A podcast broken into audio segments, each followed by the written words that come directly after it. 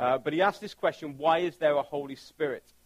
And as soon as he said that, a lot of you kind of had preconceived ideas. The Pentecostals here this morning kind of got all excited and like, woohoo, the Holy Spirit. And uh, the Baptists probably thinking, okay, if he starts speaking tongues, we're out of here. Uh, the Presbyterians probably were thinking, I'm okay with the Holy Spirit, but if he says the Holy Ghost, then that is, that's a deal breaker. No Holy Ghost.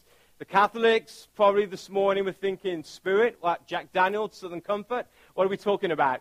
Um, and then those who, uh, who probably never grew up in church are probably thinking Spirit, what, we're going to have like a seance or something? Someone getting a Ouija board out, something like that. You've all got preconceived ideas when, when we say Holy Spirit. But for the next 20 minutes, I want you to forget all your preconceived ideas. And let's just listen what the Bible says about the Holy Spirit. The Holy Spirit is probably one of the biggest mysteries of the Bible. We really don't know a whole lot about the Holy Spirit. But we're going we're gonna delve into what the Bible does say about the Holy Spirit. And there's things, I grew up in a denomination uh, that taught a lot about the Holy Spirit. Almost every week we talked about the Holy Spirit. And some things were very right about the Holy Spirit, but some things were just very man made about the Holy Spirit. We kind of think, well, this is, this is true because this is what I experienced. But the Bible didn't, in fact, teach it. And so this morning, what I want us to do, just forget all that we've ever known about the Holy Spirit, and let's just look exactly what the Bible says. I, I, I said last week, I said, I'm no theologian. And so when I read the Bible, I search for simple answers. Because I'm a pretty simple guy, you know. I'm, I, uh, my IQ is kind of average. But when the Bible was written, and when God gave us the Bible, the Bible was given so that you and me can understand it. The Bible was not given for theologians and scholars to debate about it. It was not given so that they could go and work out their own interpretation and then come back and teach us that we could understand. The Bible was given so that you could read it and understand it. The Bible is written in stories, it's written in parables, it's written in letters, all so that you could understand the Bible. So an everyday person like you and me can understand it. And the Holy Spirit is no different. So the first thing that we see about the Holy Spirit let's just lay a foundation about what the Holy Spirit is all about and who and what it is and who it is. The Holy Spirit is the third person of the Trinity. Pretty easy. There's the Father, there's the Son, and then there's the Holy Spirit. We actually see that they are identified as persons. So the Holy Spirit is identified as a person. As you identify God the Father as a person and God the Son, which is Jesus Christ, as a person, so the Holy Spirit is a person. Meaning that the Holy Spirit has a personality. And so when you reject the Holy Spirit, you offend the Holy Spirit. When you reject Jesus, you offend Jesus. When you reject God the Father, you offend God the Father. But even though they're three distinct persons, they're all one together. And God has three very distinct parts. Just like you and me, we have very distinct parts. Now, if I was to say to you, you had a heart that feels, you had a mind that thinks, and you had a soul that lives, you would all understand that yes, they're all they're three different parts of your life or body, but they're all part of one, one person. Your emotions you feel through your heart, you think with your mind, your soul lives and it craves for things. And in the same way, God has three distinct parts the Father, the Son, and the Holy Spirit even though they're one together. Now, if you're not convinced and you're like, I kind of just don't get that Trinity stuff, that's just really confusing. And it, it is kind of confusing. Thinking three people in one, I'm like, he's got three heads? What? I mean, so I, there's a book that I read, and, and let me just say for anybody who uh, is uh, like a theologian this morning, this is not a theologically sound book. I'm just saying that. It's a fictional book, but this book was written, it was written by a guy called Paul Young. And uh, he wrote this book. Uh, I saw an interview that, that, that he gave, and he wrote this book in order for his children to start to understand how the Trinity works. And so it's basically a fictional book, but it's a really good book. And I started reading it. And let me just say, if you get past the th- first three chapters without like, crying, then, then you're good. So, you know, keep going after the first three chapters because they're pretty traumatic. But it's a book called The Shack. It's been out for a few years. It was like a New York Times bestseller. And so if you want to understand more about the Trinity, just in a real easy way, read this book. It's a good read as well. So, uh, um, you know, if anyone wants to borrow it, they can borrow that one. It's a little battered and things, that book is. But, but anyway, so there's three parts. So like I said, if you reject the Holy Spirit, you reject Jesus. If you reject Jesus, you reject God the Father. If you reject just one part of this God, you reject the whole part of our God. And we also see that the Holy Spirit has always been here. When God created the world, the Holy Spirit was part of this world. Actually, in the book of Genesis, when God created the world, the Bible says that God looked back, and the Bible says, and they were pleased. They were pleased, meaning the Father, the Son, and the Holy Spirit. They were pleased with, with the world that they had created. And then we see also throughout the Old Testament where we don't hear much of the Holy Spirit, but the Holy Spirit is very evident. In fact, King David, when he was anointed to become king of Israel, the Bible says that when he was anointed, when Samuel came and anointed him as king, the Holy Spirit or the Spirit of God came upon David from that day forth for the rest of his life. At that moment, he was filled with the Holy Spirit when he was anointed as king. So we see throughout the Bible that the Holy Spirit is there, and we see through the prophets and different kings and different people that the Holy Spirit comes and he, he's in and out, but we really don't know much about him. And it's not until Jesus comes to this earth and die and lives a sinless life, then dies a terrible death, then he, then he is resurrected to life and he ascends into heaven, that we start to realize this personality and the characteristics and the purposes of the Holy Spirit. And so this morning, what I want us to do, and we're going to take all, most of this from the New Testament because that's where the New Testament tells us about this Holy Spirit. I want us to identify three very distinct characteristics or things that the Holy Spirit is give, gives to us and, and the reason why there is a Holy Spirit. So, the first thing this morning, we see that the Holy Spirit comes to comfort us. He comes to comfort us. Jesus said on many occasions, He says, I'm going to send, when I leave, when I leave this earth, I'm going to send a comforter or a helper. Now, when I say comforter, I'm not thinking like leopard skin, Snuggie, you know, curled up in front of the TV or something like that, or like nice downy duvet that you sleep with. It's a different kind of comforter. In fact, it's a comforter who will come alongside the church, and when I say the church, I mean each of us individually, to collect, collectively, we are the church. And it's somebody who comes alongside the church to help the church, to lift the church up, and to guide the church. So to help, to lift up, and guide. Let's see what the Bible says. If you've got your Bibles this morning, if you want to turn to the book of John, chapter 14. John chapter 14. And this morning, there's a lot of different verses we're going to look at. I'm not sure if we're going to have chance to look at all the verses uh, in there, but uh, I'll, I'll let you know if you want to take some notes and write them down and look at them later, you can. But the first one is found in John chapter 14 and verse 16. John chapter 14 and verse 16. And Jesus says this.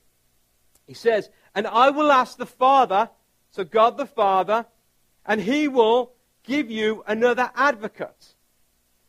Other translation says comforter, others says helper, who will never leave you. So Jesus says that the God the Father is going to give you an advocate, is going to give you a comforter, is going to give you a helper who will never leave you. First thing we see about the Holy Spirit, Jesus came to this earth, lived 33 years, and then went back to heaven. But the Holy Spirit has come to live with us forever the Holy Spirit will never leave you. And if you have the Holy Spirit, that means you have something that will never leave you. Whether you're going through a good time or a bad time, the Holy Spirit is constant, is always there. Then we see in John 14, verse 26, it says, When the Father sends the advocate as my representative, that is the Holy Spirit, he will teach you everything and remind you of everything I have told you. So the second thing that we see here, that this comforter, this advocate, has come to teach us and remind us of everything that Jesus has told us. And so when there is times in your life when you start to doubt God, when there are times when you forget what Jesus has done or Jesus has said, the Holy Spirit comes to remind us what Jesus has said. It comes to remind us that God is real. It, it, it's come to remind us when we doubt God that we must keep our faith in God. And then we also see in John chapter 15 and verse 26. It says, But I will send you the advocate, the Holy Spirit, the Spirit of truth. He will come to you from the Father, and he will testify all about me. Basically, he will keep truth in your heart. The truth of God, the truth of Jesus, the Holy Spirit will keep in your heart and in your minds. And the Bible says that it is the truth of God that sets you free. He sets you free from pain. He sets you free from hurts. He sets you free from sin. This world around us will want to destroy truth. And it will definitely want to destroy the truth of God.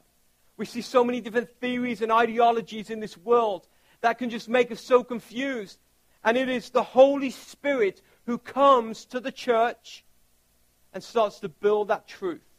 So that when others come and start to doubt God, when others come and question God and try to argue with us about God and, and try to prove that there is no God, it is the Holy Spirit that comes into our lives and He builds that truth within us so that we will never doubt God.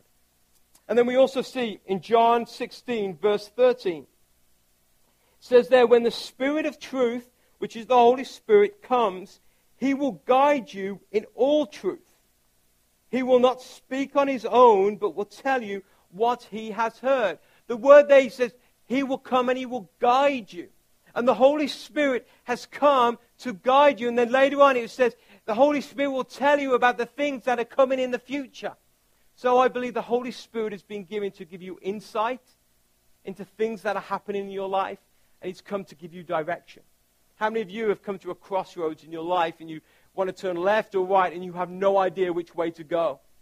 It is the role of the Holy Spirit to come and guide you and show you which way you should go. So the Holy Spirit has been given as a comforter. It is a gift to us, the church, to help us in times of need. You know, the Holy Spirit lifts your own spirits when you are down. The Holy Spirit intersects your thoughts when doubts prevail and starts to speak truth. But the Bible also says the Holy Spirit is an advocate for you. He is a representative uh, of you. So he goes before God the Father on your behalf. In fact, the Bible even tells us that when you cannot pray, when you find it difficult to pray, the Bible says that it is the Holy Spirit who makes intercession for you. And so when you can't pray, it is the Holy Spirit who comes and prays for you. The Holy Spirit has come to be a help, to be a comforter, to lift you up, and to guide you. The second thing that we see is not only is the Holy Spirit a comforter and a help, but the Holy Spirit fights for you as well. How many of you, uh, towards the beginning of the year, got sick? Like really sick? Put your hands up. Like one person? Okay, I thought like everyone was sick. Where were you guys? You all told me you didn't come to church, but you were sick. I'm like, no, I'm kidding. But uh, so so many. I was like, I, either end of last year or beginning of this year, somebody got sick, and a lot of you probably went to the doctors, and the doctors gave you some antibiotics. And when he gave you those antibiotics, that you took them, and the moment you took them, those antibiotics went straight to the to the place in your body where there was infection and disease, and it started to fight for your body. And in the same way that when you take antibiotics and they fight for your body, the Holy Spirit has been given to fight for your life. To fight for your life. And what it fights, it doesn't fight infection and disease. The Holy Spirit actually comes to fight sin in our lives. You know, our own bodies, our own lives, we're so full of sin and our own desires and our own cravings and our own com- uh, impulsions, uh, compulsions, that those desires take us away from a relationship with God. They take us away from the truth of God and, and, being, right in the, and being right and together in the sight of God. And it is the Holy Spirit that comes to fight that sin in your life. It's the Holy Spirit that comes to fight those desires or those compulsions that you have. You know, how many of you, you, you, you wake up one day and, uh, and, and you can feel like as holy as thou, and then the next day you feel like you just want to go and kill someone or something like that. You know, I mean, is it just me? Or like, but you like, you want to just go and do something like really bad. That's just your natural instinct. That's just those, the sin just coming in your life that is just taking control. And it is the Holy Spirit who comes like an antibiotic in your body, comes and fights for you. Let's take a quick look. In Romans chapter 8 and verse 1. Romans chapter 8 and verse 1. we're going to read through to verse 14, so bear with me on this. It says, So there is no condemnation to those who belong to Christ Jesus. And because you belong to him, the power of the life giving Spirit has freed you from the power of sin that leads to death. The law of Moses was unable to save us because of the weaknesses of our sinful nature. So God did what the law could not do. And we talked about this last week. He said he sent his own son in the body like the bo- in a body like the bodies we sinners have. And in that body God declared an end to sin's control over us by giving his son Jesus as a sacrifice for our sins. He did this so that, ju- that the just requirement of the law would be fully satisfied for us, who no, longer fo- who no longer follow our sinful nature, but instead we follow the Spirit. So instead of following our own desires and our own compulsions and, and, and, and our own sin, we now follow the Spirit. Those who are dominated by the sinful nature think about sinful things. But those who are controlled by the Holy Spirit, and if we're part of the church, we should be controlled by the Holy Spirit. Think about these things that please the Spirit. So letting your spirit, your sinful nature control your mind leads to death. But letting the Spirit control your mind leads to life and peace. So when we let our own sinful nature control our lives, it leads to spiritual death and ultimately physical death. But when we let the Spirit guide us, it fights for us and it gives us life and it gives us peace. For the sinful nature is always hostile to God. It never did obey God's laws and it never will. But why though? Uh, but, um, that's why those who are still under the control of their sinful nature can never please God. But you who are not controlled by your sinful nature, you who are controlled by the Spirit, if you have the Spirit of God living in you, and then it says, and listen to this, this is important, and remember that those who do not have the Spirit of Christ living in them do not belong to Him at all. And Christ lives within you.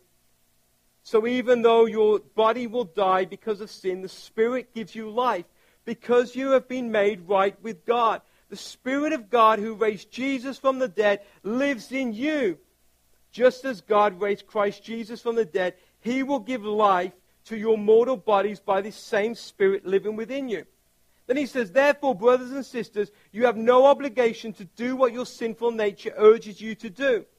For if you live by its dictates, you will die. But if through the power of the Spirit you put to death the deeds of your sinful nature, you will live.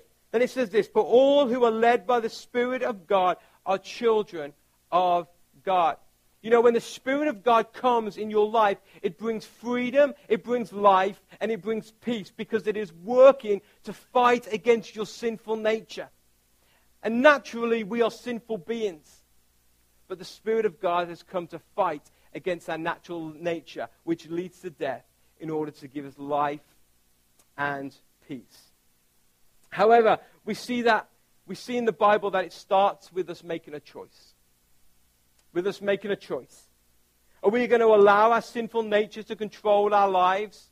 Or are we going to allow the Holy Spirit a place in our hearts in which to fight for you? You know, those antibiotics, if they just sit on, on your counter and you never take them, they're never going to do anything for you. They have all the power to make you better and fight disease and infection, but unless you actually take in of those antibiotics, they will never work for you. The same with the Spirit of God. If you don't let the Holy Spirit a place in your, a place in your life, then your sinful nature will just take control, and the Spirit will never be able to give you life and peace.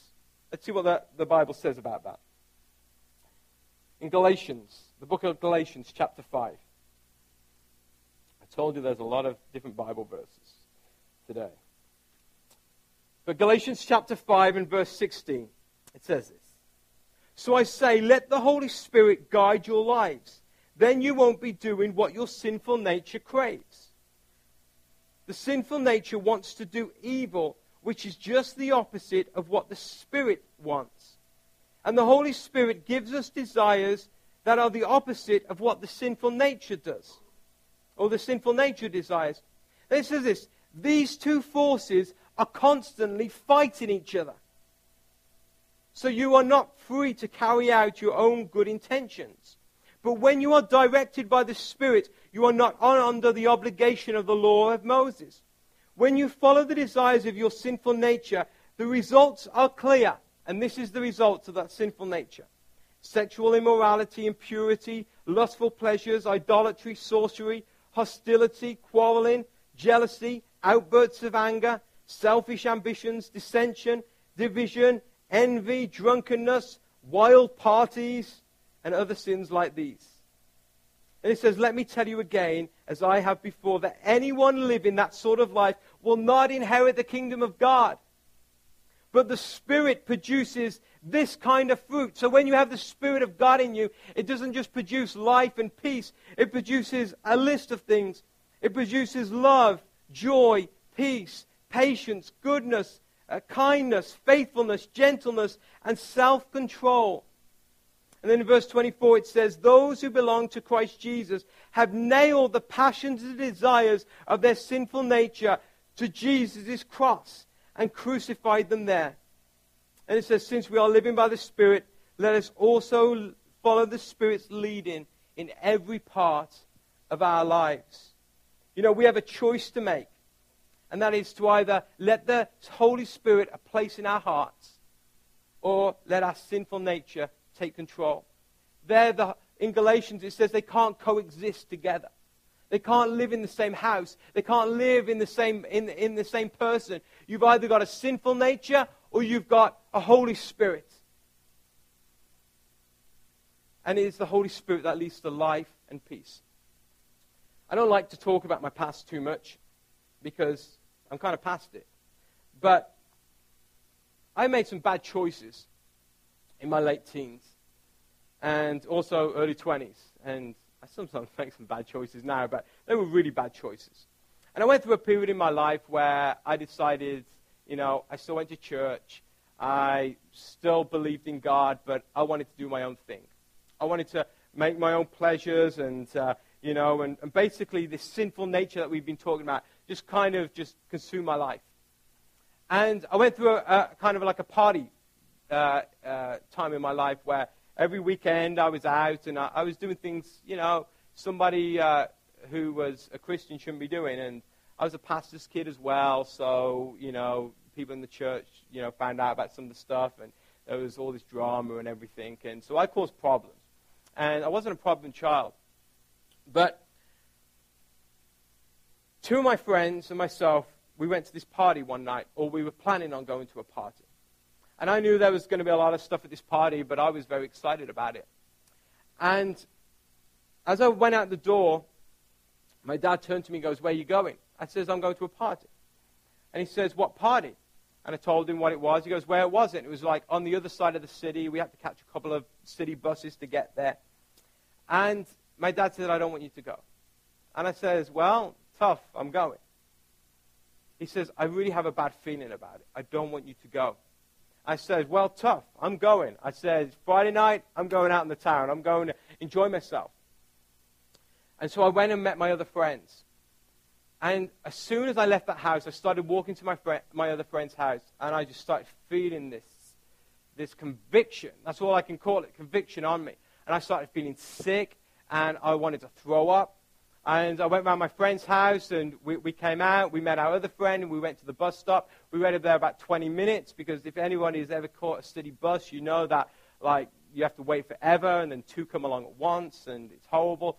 Um, but we were waiting there for about 20 minutes. And I just started getting sicker and sicker and sicker. And the bus came, and my two friends got on the bus. And I turned around and I was like, I can't go. I can't go. There's just something.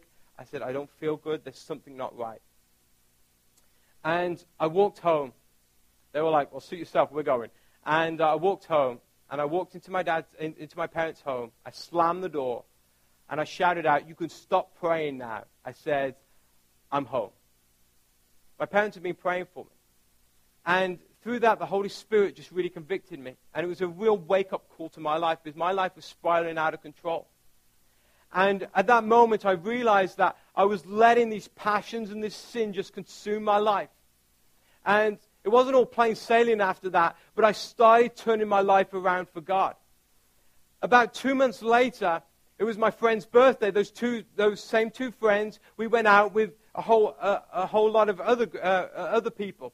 And we were the only Christians. All the others were, were non Christians. And we went to uh, the downtown area of our city and we went out for a meal. And uh, they were, they were going to go all off clubbing and everything a night, to a nightclub after. And they asked me if I wanted to go. And I started to turn my life around. I said, no. I said, I'm just going to go home. And uh, they were like, no, no, come, come. We're going to enjoy ourselves. I said, no, it's okay. I said, so I, had, I, I met them for the meal, and I started walking home. And it was about a, a two and a half, three mile walk from downtown to, to, to our home. And I just walked home. And it was about 11 o'clock at night. And I just felt this urgency within me to start praying. And I started praying for my two friends, Rick and Aid. And all the way home, I was just praying. I was like, God, just there's something that's not right. You've got to do something. And I went home, I went to bed, and, and, and I really prayed hard. That was on the Friday night. Sunday morning, we're all in church because we were like good church people, you know. I mean, we went clubbing on Friday and Saturdays, church Sunday morning. And, uh, you know, I don't recommend it, trust me. Um, and so I met them in church Sunday morning. They were like, You would not believe what happened Friday night. My friend Rick said, Suddenly we went to this nightclub and we we're on the dance floor. And he said, Suddenly the music just got quiet. He said, and suddenly I just heard God speak to me. He says, I've never heard it before. And all I heard God say, Why are you here? And he says, It just freaked me out so much, I just ran out of that place. And then I found out that my friend Aid, whose birthday it was, had passed out because he had had too much to drink. And he passed out, and then I found out later that after that, his friends had started smoking some, some pot and some weed, and by the end of the night, they were snorting cocaine. And Aid would have been part of that. But something happened that night. And from that night on, I realized, man, there is a battle that's going on for our lives. And I can't explain it, and it's a mystery to me. But all I know, is there's a battle going on for your life and for my life. And there is a sinful nature that wants to consume your life and really wants to destroy your life. And then there is the Holy Spirit, the Spirit of God, that wants to defeat this sinful nature to give you life, to give you purpose, to give you peace and understanding in this life. The result of this is that God is fighting for your life. And when God wins, this beautiful fruit is just produced in your life. And this fruit makes a difference in your life for good. It makes a difference in your family's life. It makes a difference in your friend's life. In everything that you do in your life, the Spirit of God produces this fruit in your life that just changes your life forever. He fights for you. And lastly, today, very quickly, the Holy Spirit empowers you. He has come to empower you. God does not want us to live in bubble wrap lives. He doesn't want us to live off in little caves, totally separate from the world. Jesus said to his disciples, He said, I command you to go into all the world and spread my message, declare the good news, declare the gospel into all the world. And then he says this in Acts chapter, uh, chapter 1 and verse 8. Acts chapter 1 and verse 8. He says this But you will receive power when the Holy Spirit comes upon you and then you will be my witnesses, telling people everywhere in Jerusalem, throughout Judea and Samaria, and to the ends of the earth. I believe the Holy Spirit has been given to the church in, all, in order for us to be empowered to do what Jesus has commanded us to do, and that is to go out and tell others about Jesus Christ. I don't know if you guys have ever told someone about Jesus Christ. I think it's a nerve wracking experience. But the Holy Spirit has been given to empower you so that you will be able to do it. The Holy Spirit has been given so the church could function as the church ought to function. Jesus told his disciples, He said, When the Holy Spirit comes, you will do greater works than I did. And we see that these disciples did great works. They raised the dead, they healed the sick, they survived shipwrecks, they, they went through floggings and beatings, they stood up to kings and emperors. And even in the face of death, they had more power than their killers had when they lived. Why? Because the Holy Spirit empowered them. And the Holy Spirit gave them more than what was humanly possible. And the Holy Spirit, I believe, empowers each and every one of us in different ways. We haven't got time to look at it, but in the, in the first book of Corinthians, in chapter 12, verses 1 to 11, we see all these different gifts that the God has given to the church gifts of service, gift of wisdom, gift of healing, gift of prophecy. We see all these different gifts that God has given to the church. And the Bible says that they were given so that we could help one another. Help one another so that we could be the church. I believe that God has given you special gifts. I believe that those special gifts to be used for the church. If God has given you a gift of service, use it.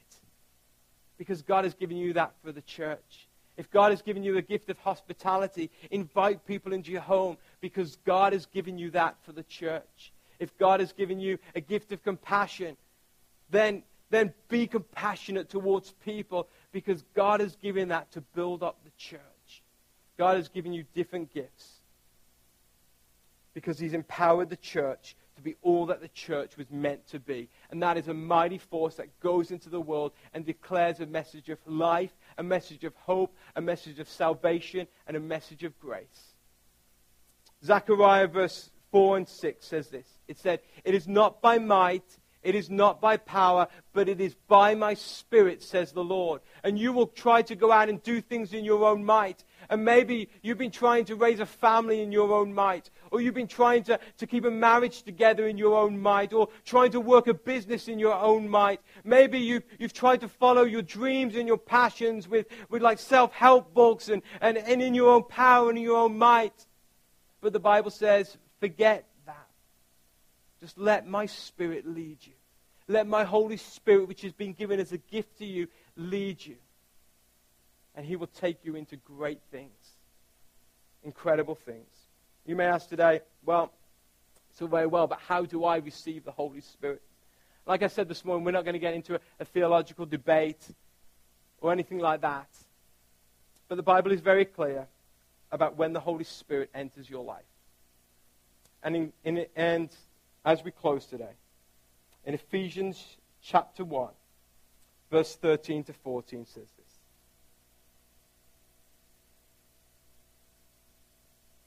Says, And now you Gentiles, everybody who wasn't a Jew, it's talking to, you have also heard the truth, the good news that God saves you. And when you believed in Christ, he identified you as his own by giving you the Holy Spirit, whom he promised long ago. The Spirit is God's guarantee that he will give, that, that he will give us an inheritance he promised and that he purchased for us to be his own special people. He did this so that we would praise and glorify God. This is what I believe this morning. And you may not believe the same I believe, and, that, and that, that's fine, but this is what I believe. I believe that when you believe in the Lord Jesus Christ, and God comes and changes your life, I believe at that moment the Holy Spirit comes into your life and He starts working for your life.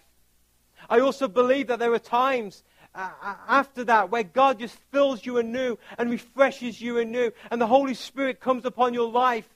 Not so you can have just a great time and we can all have wonderful church, so that you can be thrust forward into what God has purposed you to be, so that you could go and reach more people for Jesus Christ. I honestly believe that the Holy Spirit is working in your lives. And even though the Holy Spirit is constant, sometimes we can reject the Holy Spirit out of our lives. And we can let our own sinful nature back in. But I believe that God has given you a Holy Spirit so that you can be helped, you can be comforted, so that He will fight for you and fight against this sin. And also so that you can be empowered to be all that God has called you to be. Now, you know, this morning we didn't talk about baptism of the Holy Spirit. We didn't talk about speaking in tongues or anything like that because the question was, why is there a Holy Spirit? And this is why there is a Holy Spirit to help you be everything you have been called to be. Let's pray.